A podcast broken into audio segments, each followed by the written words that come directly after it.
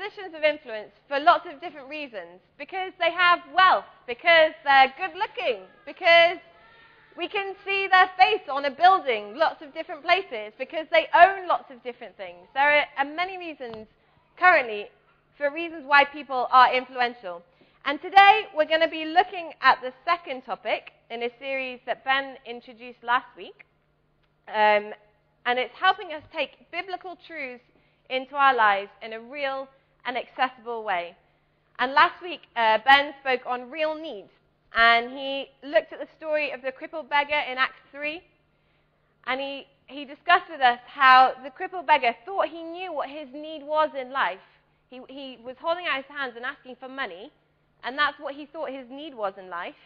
But then he encountered Peter and John. And they saw the real need in his life because they were men of faith and they were not limited by human possibilities. What is impossible with man is possible with God. And his situation was transformed. Not only did he walk, but he leapt and he praised God. So today we're going to read on from this story and look at real influence. So we can think of these people that have got influence in the world today but we're going to look at what the Bible says about influence and how God sees influence. So we're going to look at Acts 3 11 to 19, and then we're going to flick on to Acts 4 1 to 22. You can follow me in your Bibles, or you can read with me from the screen. It says Peter speaks to the onlookers, and this is straight after he's the miracle with the crippled beggar. It says, While the man held on to Peter and John, all the people were astonished and came running to them in the place called Solomon's Colonnade. When Peter saw this, he said to them, Fellow Israelites, why does this surprise you? Why do you stare at us as if by our own power or godliness we have made this man walk? The God of Abraham, Isaac, and Jacob, the God of our fathers, has glorified his servant Jesus. You handed him over to be killed, and you disowned him before Pilate, though he had decided to let him go. You disowned the holy and the righteous one, and asked that a murderer be released to you. You killed the author of life, but God raised him from the dead. We are witnesses of this. By faith, in the name of Jesus, this man whom you see and know was made strong. It is Jesus' name and the faith that comes through him that has completely healed him, as you can see. Now, fellow Israelites, I know that you acted in ignorance, as did your leaders, but this is how God fulfilled what he had foretold through all the prophets, saying that his Messiah would suffer. Repent then and turn to God so that your sins may be wiped out and that times of refreshing may come from the Lord. Acts 4, and we're going to flick down a bit. It says, Peter and John before the Sanhedrin. I can't say that word, so you're going to bear with me. The priests and the captains of the temple guard and the Sadducees came up to Peter and John while they were speaking to the people. They were greatly disturbed because the apostles were teaching the people proclaiming in Jesus the resurrection of the dead. They seized Peter and John, and because it was evening, they put them in jail until the next day. But many who had heard the message believed, so that the number of men who believed grew to about 5,000. The next day, the rulers, the elders, and the teachers of the law met in Jerusalem. Another thing that I can't say. Anas? Anas? My dad told me on the way here, and I've forgotten. Annas, the high priest, was there, and so was Caiaphas. Caiaphas? Caiaphas, John, Alexander, and others of the high priest's family. They had Peter and John brought before them and began to question them, By what power or what name did you do this? Then Peter, filled with the Holy Spirit, said to them, Rulers and elders of the people, if we are being called to an account today for an act of kindness shown to a man who is lame, and are being asked how he was healed, then know this you and all the people of Israel, it is by the name of Jesus Christ of Nazareth, whom you crucified, but whom God raised from the dead, that this man stands before you healed. Jesus is the stone you builders rejected, which has become the cornerstone. Salvation is found in no one else, for there is no other name under heaven given to mankind by which we must be saved. When they saw the courage of Peter and John, and realized that they were unschooled, ordinary men, they were astonished, and they took note that these men had been with Jesus. But since they could not see, since they could see the man who had been healed standing there with him, there was nothing they could say. And then last slide. So they ordered them to withdraw from the Sanhedrin and they conferred together. What are we going to do with these men? They asked. Everyone living in Jerusalem knows they have performed a notable sign, and we cannot deny it. But to stop this thing from spreading any further among the people, we must warn them not to speak, to speak no longer to anyone in this name. They called them in again and commanded them not to speak or teach at all in the name of Jesus. But Peter and John replied, Which is right in God's eyes? To listen to you or to him? You be the judges. As for us, we cannot help speaking about what we have seen and heard. After further threats, they let them go. They could not decide how to punish them because all the people were praising God for what had happened. For the man who was miraculously healed was over 40 years old. So here we have a story, and we've got Peter and John, and they're Jesus' disciples. And they've been there since the beginning of Jesus' ministry. They've seen him perform miracles, and they've heard his teachings. They watched him go to the cross, and then they watched him raised back to life and go to be with the Father. And they're pitched against the rulers and the authorities of their age, the teachers and the elders of the Sanhedrin. And what we have here is God's representatives versus man's representatives. We've got Peter and John versus the Sanhedrin. And they're all focused on this issue, and this is the one that Ben preached about last week. There's a crippled beggar. He's gone 40 and he's been healed. And at the crux of the issue, or the heart of the issue, is who has the authority the Sanhedrin with their words, or the disciples with their message and miraculous acts? Who's influencing the people? So, we're going to unpack this story and look at real influence this morning. And to do this, we're going to pitch man's influence versus God's influence. We're going to look at the way that as mankind, we can try and gain or influence others, and the way that God sees influence, and the way that God uses influence. So, the first point in this passage that we see is that mankind uses influence Mankind's influence is in position, and God's influence is in purpose. So the, San, the Sanhedrin had a position, they were the authority in, in Jerusalem at the time. But Peter and John had been given a purpose from God. And on an earthly level, man uses position in order to be influential. But God gives each person an individual, and that creates influence instead. So they're completely different things. We can have, you know, someone like, for example, Barack Obama, he's the president of the United States, okay? We, there's that position that's the president of the United States. That's where the influence is. It's that position. If Barack Obama wasn't president, president of the United States, he wouldn't have that same influence. So in, on our level, we tend to create a position and the person in that position has influence. But what God does is He comes along and He says, Ben, I've got something for you to do. And He gives you a purpose. And when you carry out that purpose, that's when you create influence. Because other people will look at the way that you're living and say, I want to be like that. And they follow you. So instead of obeying a position, they're influenced by the purpose that they can see in your life. And the difference between these is one is the taking of influence. A position, some, you, a position is about taking influence. You know, I mean, we can all think back to you know kings of old. They were kings, and they used to take the influence from the people because in being king, they would demand things of you, and it's, it's almost like a, do you, do you know what I mean? It's like a snatching. It's like a requiring something of you. Whereas God says He empowers a person, and out of that empowerment and out of that purpose, it gives influence. So one's snatching it in and one's letting it go. And that's the way that God works. God works with an open hand. And this is real influence. Instead of using a position to demand or change or get a response from someone, you create in someone else a desire to change. So instead of using a position to demand or change or require a response from someone, you create in someone else the desire to change. True influence is when you look at someone and you think, I want to be like that, and you follow them, rather than someone saying to you, change, do this, do that.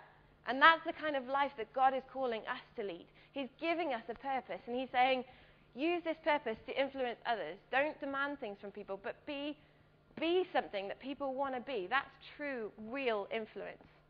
And when I was thinking about this message today, I was praying and I was asking God, what's a really good example of this? And He reminded me of one of my favorite films. You'll all of it. Who's watched Braveheart? Give me a wave. Yeah, okay. So if you know the story, you know the story. I'm going to give you a little bit of outline and then we're going to watch a clip. Braveheart is set in the 1100s, if my history is correct. And it's at a time when England and Scotland are at war with each other. And Scotland is fighting to kick the Brits out. They weren't very nice. Um, and you have this guy who, there's, there's lots of different clans, and they're all fighting over as much as they can get. They're fighting over land in Scotland, they're fighting over uh, privilege and patronage, if you know, like um, respect from England, and they're all scrapping together. And then this man comes along, and he's called William Wallace, and he doesn't care about position, and he doesn't care about what they're fighting over. He has a purpose, and his purpose is to see his people free. So we're going to watch a short and I'm going to explain how it fits into this point afterwards.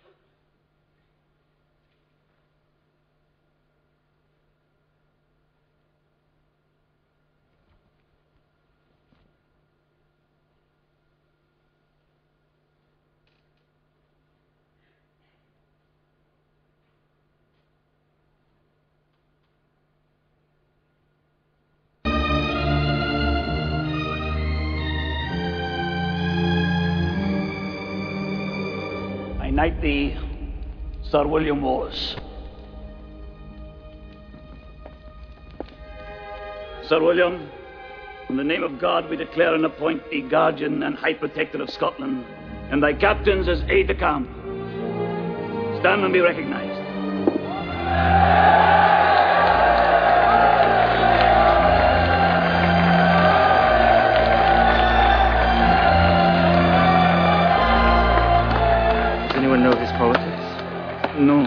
Wait with the commoners could unbalance everything. Barrios will kiss his arse, and so we must.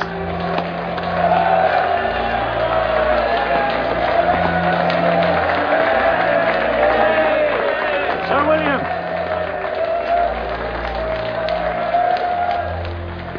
Sir William, inasmuch as you and your captains hail from a region long known to support the Balliol clan, May we invite you to continue your support and uphold our rightful claim. Damn the Balliol clan! Gentlemen! Gentlemen! Now is the time to declare a king. Oh, wait! Then you're prepared to recognize our legitimate succession, are You're you? the ones who won't support the rightful Those claim. were lies when you first spoke of Oh, no. I demand recognition of these documents. These documents were lies when you wrote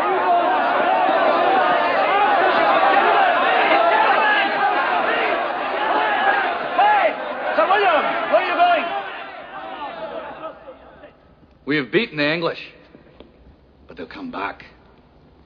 Because you won't stand together. Well, what will you do? I will invade England and defeat the English on their own ground. Invade? That's impossible. Why?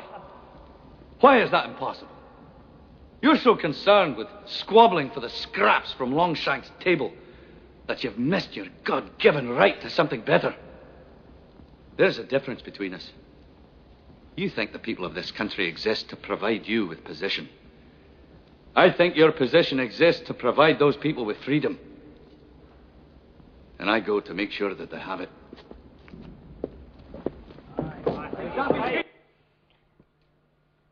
So there's a great quote at the end there.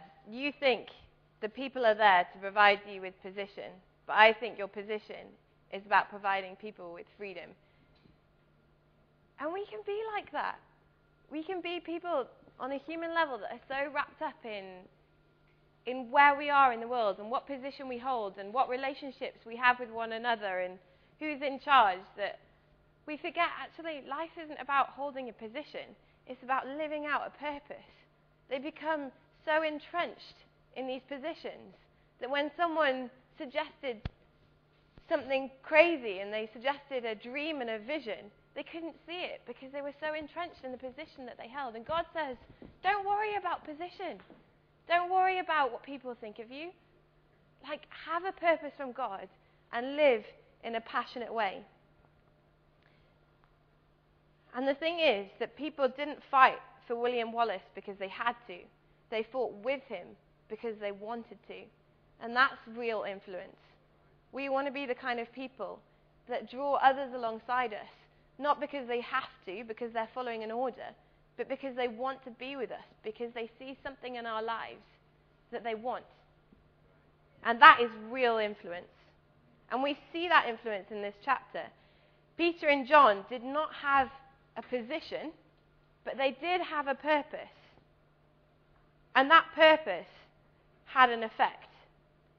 It says 5,000 people, they grew to 5,000 people, and before they were 3,000. 2,000 people were influenced in one day because two men stood up with a purpose, and they weren't ashamed of it. Who had the influence in that situation? And the second point is this mankind's influence is in popularity, but God's influence is in power. And the second way that we can see influence on a human level is through popularity. And what's interesting about this situation is that when Peter and John are pulled into the Sanhedrin, who's sitting there waiting for them? And now I'm going to have to say their names again. But Annas and Caiaphas. Is that right? Yes. Okay, so Annas and Caiaphas are sitting there waiting for them. And these guys are the same guys that about three months earlier condemned Jesus to death. They sent him to Pontius Pilate. The very same guys who, who sent Jesus to the cross are sitting there with Peter and John. I bet when they killed Jesus, they thought that that would be the end of it. But then two more guys are pulled in, and it seems to be multiplying. The miracles are still happening, and in the name of Jesus. And I don't know about you, but if that was me, I think I probably would have wet myself and then, and then realized, oh my goodness, I made a horrible, horrible mistake and, and freak out a bit. But they didn't. They made the same mistake with Peter and John that they made with Jesus. And they were so worried about holding on to their position and holding on to their popularity that they couldn't see the truth in front of them. And Pontius Pilate didn't even think that Jesus had committed any kind of crime either. It says in the, in the Gospels that, you know, he wanted to let Jesus go, but he was more afraid about the people's perceptions of him, and he was so invested in what everyone thought of him that he made a terrible mistake. And this is something that we're really susceptible to as humans. Who's got Facebook? No? Okay, well, you don't have to have Facebook, but you know, if you do have Facebook, you know, we can't help it, right? When you log on and you see you've got messages, or people have liked your comments, or you've got friend requests, you're like, or you might not be like that, but you know, you still there's that little like, ew, like feeling inside. I'm I, like when people get a text and they're like, somebody loves me. Um, or I don't know, it doesn't have to be Facebook. It could be like when you get invited to your boss's house for, for dinner because he, he singled you out, or when everyone at work is laughing at your jokes. Like, we like to be liked. That's part of the human nature. But what happens is, if that becomes more important to you than your principles, then you'll sacrifice your principles. The price of popularity is that if we become people pleasers and that becomes more important to us, then we'll compromise on who we are because we've invested our identity in what other people think of us than in our principles, rather than in what we've decided to live like or the, the way that we've chosen to live. If we invest more in what people think of us than in what we've chosen to live, we'll change and we'll veer off to what they want of us instead, right? So, um, a, a, great example of this is in politics. I'm a politics student. You will all know this. If you don't, you do now. I'm a politics student. And uh, and I, you watch politicians, right? We, all, we don't have to be a politics student to watch politicians. And they all stand up there and they do exactly the same thing. And they tell you what you want to hear, right? Yeah? Oh, we won't cut education. Oh, we won't cut public jobs.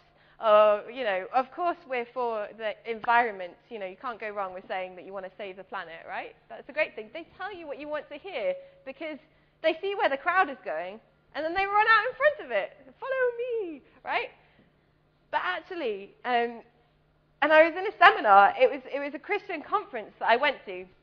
And we were in a seminar talking about politics and Christians being in politics. I've got no problem with that. I think it's a great thing.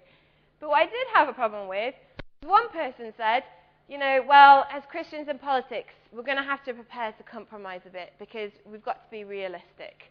And in the middle of the seminar, sorry, but this is the kind of person I am, stuck my hand up. I was like, absolutely not. Like, no way. Thank you. it's like, you know, if, if you're prepared to compromise, then what's the point? What's the point in having principles? I have principles, but I will let go of them when it's necessary. I mean, what, what? You know, and actually, like Psalm, Psalm 15 says, the righteous man keeps his oath, even when it costs him. And that's the kind of life that God is calling to us. Influence is integrity. And having integrity is really important. And it's more important than popularity. It is more important to hold on to your beliefs than it is for people to like you. And it's not a bad thing that people like you. It's not a bad thing that we like it when people like us. But if we become more invested in that than in our principles, if we're prepared to compromise, we're in trouble. So that's the level that we work at as man. We want to be popular. We like to please people. But instead, what God does is He gives us power. So if man's influence is in popularity, God's influence is through power. God empowers us to live an extraordinary life that is not controlled by what people expect or think of us. And chapter 4:13 says, When they saw the courage of Peter and John and realized that they were unschooled, ordinary men, they were astonished and took note that these men had been with Jesus. Where did this courage come from? How speak out in such a way that spoke straight back at the authorities of their day and they stood by their principles no matter what kind of trouble they got in? God's answer is in verse 8. It says, Peter, filled by the Holy Spirit, and he answered them. God's answer is to empower us, empower us through the Holy Spirit. And when Ben asked me to speak on this passage, um, I, was, I was nearing the end of the Gospel of John. It's a great book. The youth are reading it at the moment, aren't you? Yes. Yes. so it's a, it's a great book. It's a, it follows the life of Jesus. And I was getting near to the end of John, so I thought I'd read straight through and on into Acts to this passage. And the sense that I got as I read it all the way through was the importance of the Holy Spirit as Jesus' answer. And the disciples, you know, they, they lived with Jesus. You follow the story through John. And the disciples, they've seen Jesus perform miracles, they've watched him preach, they've heard his words, you know, sometimes I think if I'd only been there, then I would be different. But, you know, this is a good, good way of seeing that we wouldn't be any different because they saw all of these things. Then they saw Jesus die on the cross.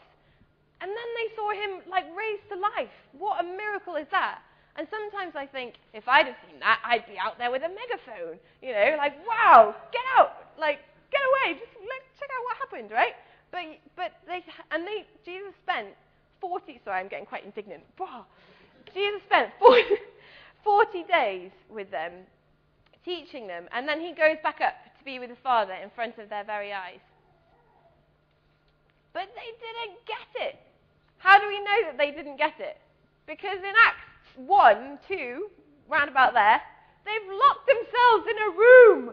I mean, ah! Like Jesus has lived with them for three years. They've seen miracles. They've watched people raised from the dead. They've watched Jesus raised from the dead. They've you know, they've seen their Lord and Savior come back to life, and he's gone back to be with God, and they're hiding in a room. And they're frightened of the Sanhedrin. They're frightened of the authorities. They're frightened of what will happen to them if they get out of this room. They didn't get it. But yet, two chapters later, in Acts 4, we see them facing that same Sanhedrin that they were afraid of and answering them with courage. What is the difference? Acts 2, the Holy Spirit comes in two chapters, they're staring in the face of the people that they were so afraid of before and speaking out with courage boldness. with the Holy Spirit, this power of God, He turns the ordinary into the extraordinary. The Bible says that they recognized that they were uneducated and unschooled men, but that they'd been with Jesus. The Holy Spirit turns the ordinary into the extraordinary. And these men influence people because they're acting out of this power of God. God empowers you to be an influence with people through the Holy Spirit. And the thing about the power of God is that there is no answer to it. There's no replying the power of God. It says in verse 14 to 16, But since they could see the man who had been healed standing there with them, there was nothing they could say. So they ordered them to withdraw from the Sanhedrin, and they conferred together, What are we going to do with these men? Everybody living in Jerusalem knows they have done an outstanding miracle, and we cannot deny it. There is no denying the power of God. If we want to be people that live lives of real influence, we have to lay aside a desire for popularity and live out of the power of the Holy Spirit. Uh, and that is a life that empowers us to extraordinary living. Amen? Okay, and the third point is this mankind, mankind's influence is in persuasion, but God's influence is in prayer and praise. And you'll be pleased to know that this is a short point, because that's pretty much it. okay, so in verse 16 and 21, we read, What are we going to do with these men? They asked. Everyone in Jerusalem knows that they have performed a notable sign, and, they, and we cannot deny it. But to stop this thing from spreading any further among the people, we must warn them not to speak in this name any longer. When they called them in again and commanded them not to speak or teach at all in the name of Jesus. But Peter and John replied, Which is right in God's eyes, to listen to you or to him? You be the judges. As for us, we cannot help speaking about what we have seen and heard. After further threats, they let them go.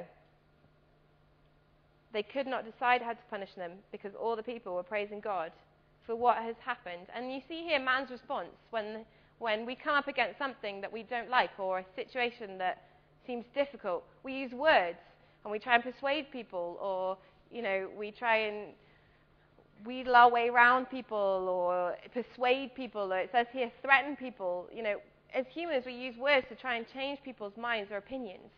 But if you flick down further, you come to the believer's prayer. And this is the disciples' response. And, they, and, it says, on their release, Peter and John went back to their own people and reported all that the chief priests and the elders had said to them. When they heard this, they raised their voices together in prayer to God. Sovereign Lord, they said, you made the, her- eh, you made the heavens and the earth and the sea and everything in them. You spoke by the Holy Spirit through the mouth of your servant David. And it goes on, and they pray out this great prayer. And it says, Now, Lord, consider their threats and enable your servants to speak your word with great boldness. Stretch out your hand to heal and perform signs and wonders through the name of your holy servant Jesus. After they prayed, the place where they were meeting was shaken, and they were all filled with the Holy Spirit and spoke the word of God boldly. And this was their response. And it's our response too. We can all praise and we can all pray. It says in Philippians 4 6, don't be anxious about anything, but by prayer and petition, present your request to God with thanksgiving, and the peace of God, which brings all understanding, will guard your hearts and your minds in Christ Jesus. So, God encourages us to reach out to Him in praise and prayer. I think it's really important to know that on a human level because we can come up against situations and think, oh, I've got to do something about this. I've got to have a strategy about this. I've got to come up with some kind of, you know, solution or, or say something to someone. And and recently I was in a situation where, um, yeah, recently I was in a situation where something had happened to me and I was really annoyed about it. I was like, oh, like I didn't, I wanted to let it go, but I couldn't quite let it go. And I wanted to say something to somebody who had really annoyed me. And I was like, oh, you know, I need them to change their attitude. I need them to change their response. I, I, I want them to do this. I want them to give me this back or whatever. And, and there's that sense that that's the way that we do things as humans. We use persuasion, we use words, we use like we directly engage with one another in order to try and influence another person's position. But actually, the way that God says is bring it up in prayer and praise. And so, so I, I said, okay, God, I'm going to have to pray about this. I'm going to have to praise you through this and not be anxious about it and just let it go. Actually, the peace of God came on my heart, and it's not an issue anymore. So instead of being an angry person who was like, "Rah, you did this," blah, blah, blah, blah, God was able to bring peace on my heart, and through prayer and praise, I was able to see what's really important in life, and, and that relationship isn't broken, and I hope that I could still be a person of influence in that person's life by my response. Now you're wondering, was it me? Uh, uh, anyway, uh, so we've looked at three ways in which, you know, man seeks to influence other people. And we've looked at three ways in which God sees influence. And they're completely different. Mankind's influence is in position. We create positions, and from that position, we put out authority, we put out influence.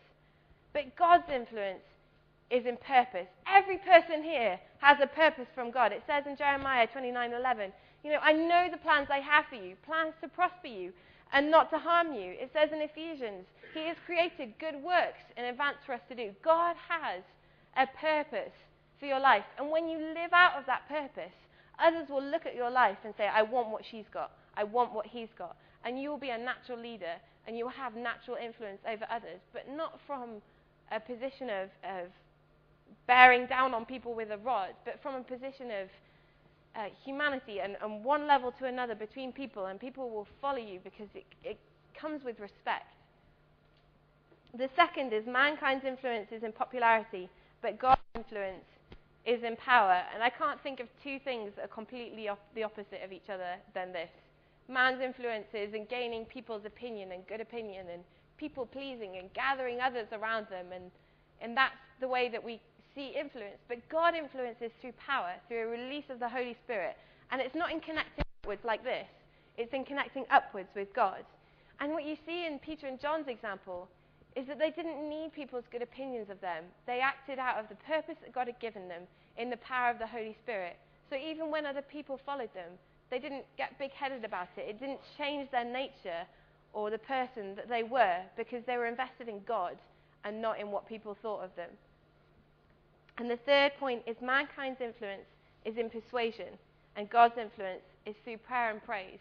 And we can see that when we have a situation that's difficult, it's really important not to try and fix it ourselves or use words or connecting on a human level, but actually, when you come before God and you say, God, I've got this situation and I need to change it, I need to influence this situation or this person or whatever, this, whatever it is that you're praying about, God's God releases in that moment when you turn to Him and you are signing on to being under the protection and under the influence of heaven itself. And you're, you're drawing out from the influence of heaven rather than drawing off the influence of others. And that's far more powerful.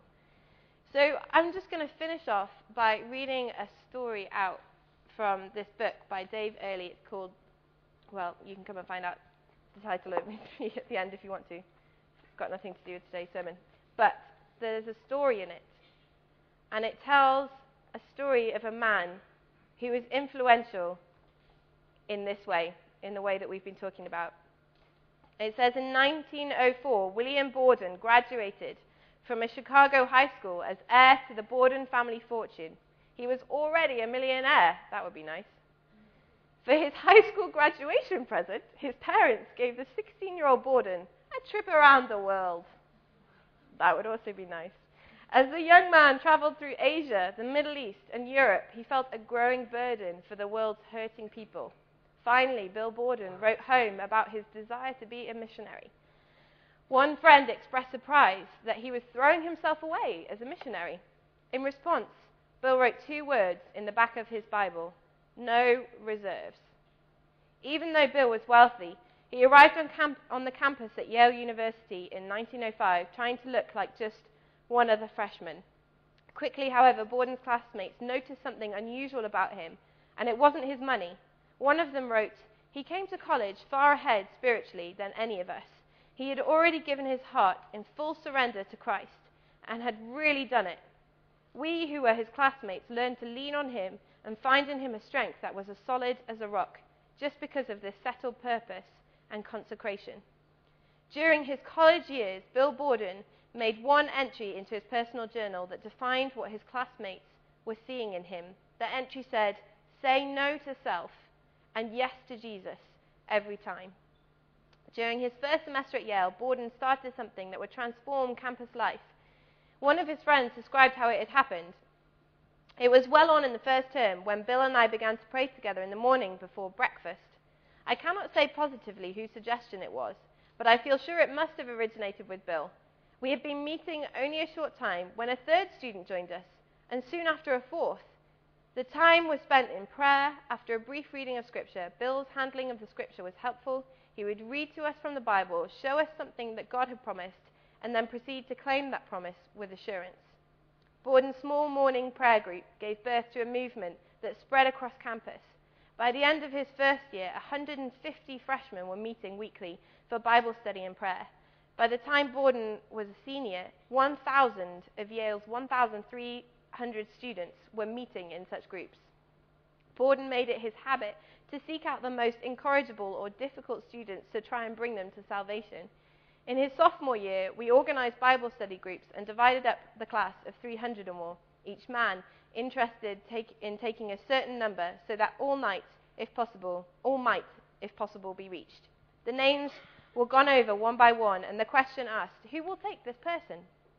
When it came to someone thought to be a hard proposition, there'd be an ominous pause. Nobody wanted the responsibility. Then Bill's voice would be heard Put him down for me. Borden's outreach ministry was not confined to the Yale campus.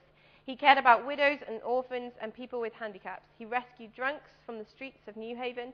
To rehabilitate them, he founded the Yale Hope Mission. One of his friends wrote that he might often be found in the lower parts of the city at night on the street, in a cheap lodging house or some restaurant to which he had taken a poor and hungry fellow to feed him, seeking to lead the man to Christ. Borden's missionary call narrowed to the Muslim Kansu group of China. Once that goal was in sight, Borden never wavered. He also inspired his classmates to consider missionary service. One of them said, He certainly was one of the strongest characters I have ever known, and he put backbone into the rest of us at college. There was real iron in him, and I felt that he was made of stuff that martyrs were made of, and heroic missionaries of more modern times. Although he was a millionaire, Bill seemed to realize always that he must be about his father's business and not wasting time in the pursuit of amusement. Upon graduation from Yale, Borden turned down some high paying job offers. In his Bible, he wrote two more words no retreats. William Borden went on to graduate, at went on to graduate work at Princeton Seminary in New Jersey. When he finished his studies at Princeton, he sailed for China because he was hoping to work with Muslims in, of the Kansu group. He stopped first in Egypt to study Arabic, and while he was there, he, contract, he contracted spinal meningitis. Within a month, the 25 year old William Borden was dead. When the news of William Whiting Borden's death was cabled back to the US, the story was carried by nearly every American newspaper. His biographers wrote, A wave of sorrow went around the world. Borden not only gave away his wealth, but himself, in a way that was so joyous and natural that it seemed a privilege rather than a sacrifice. Was Borden's untimely death a waste? Not in God's plan. Prior to his death, Borden had written two more words in the back of his Bible. Underneath the words no reserves and no retreats, he had written no regrets. Amen. There was a young man who, you can clap William Borden.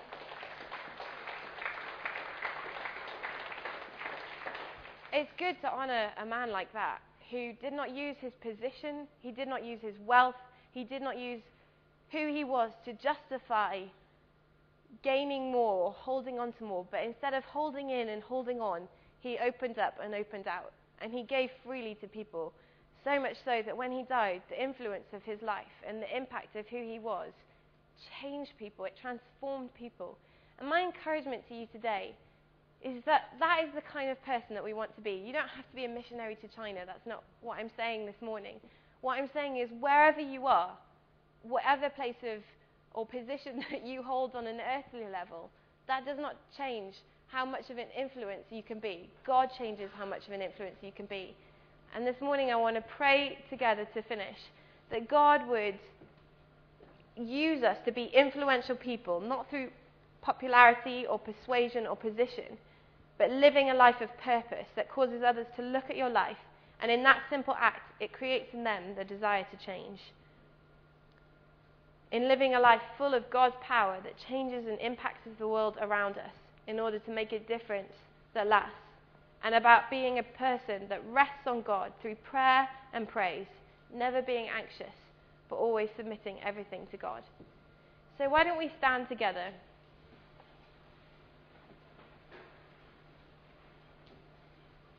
And I, I want to ask you if, you're, if you want to be that kind of person, you want to find God's purpose for your life, whether you feel that you've found it and you want to carry on living it out, whether you feel you've never known God's purpose for your life and you want to. If that's the kind of person that you want to be, I want to encourage you to put your hand on your heart and we're going to pray together.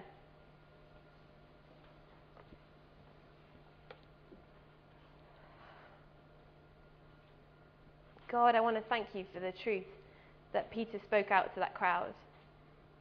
And in chapter 3, he says, Salvation is found in no one else, for there is no other name under heaven given to men by which we must be saved.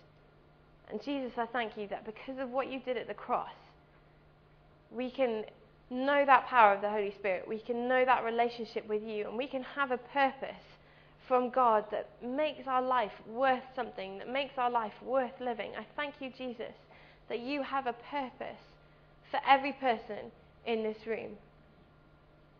I thank you, Jesus, that you know the path that you have for them. You know the path that you've played out before their feet. God, and I ask this morning that we would get a revelation of the power and the presence of God, that we would have a revelation of that purpose of God for our lives.